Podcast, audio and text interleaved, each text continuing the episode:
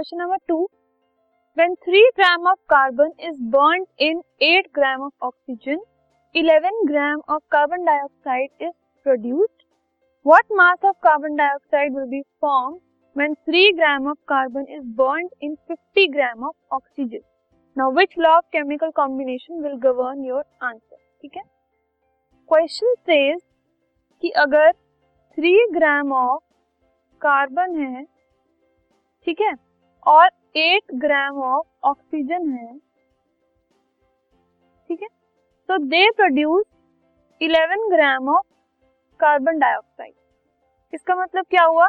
Carbon dioxide में carbon और oxygen की प्रोपोर्शन हो गई थ्री इज़ टू एट अब क्वेश्चन है कि अगर इसी सिनेरियो में थ्री ग्राम कार्बन है और 50 ग्राम ऑक्सीजन है तो कार्बन डाइऑक्साइड कितनी बनेगी? ठीक है? तो अमाउंट ऑफ़ कार्बन डाइऑक्साइड हमें बताना तो इस केस में हमेशा जो रेशो है of carbon dioxide formation it will remain three is to eight always ठीक है? तो out of 50 gram of oxygen 8 gram जो है, वो तो यूज़ हो जाएगी to form carbon dioxide and rest that is 50 minus eight जो कि 42 ग्राम है, वो ऐसे ही रह जाएगी। विल रिमेन अनरिएक्टिव क्यों?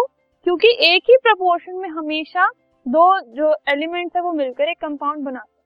तो थ्री टू एट की प्रपोर्शन है तो वो उतना ही रिएक्ट होगा, बाकी रिएक्ट नहीं होगा। This is govern by law of constant proportion constant proportion का जो लॉ है, उससे हम इस चीज़ को कह सकते लॉ ऑफ़ कांस्टेंट प्रोपोर्शन में यही कहा गया है कि एक ही अमाउंट के जो एलिमेंट्स हैं, वो हमेशा एक ही प्रोपोर्शन में रिएक्ट करके एक पर्टिकुलर कंपाउंड फॉर्म करते हैं। तो जो बाकी की ऑक्सीजन है, वो अनरिएक्टेड रह जाएगी और उसमें सिर्फ़ एट ग्राम जो ऑक्सीजन है वो कार्बन के साथ रिएक्ट करके कार्बन डाइऑक्साइड फॉर्म करे।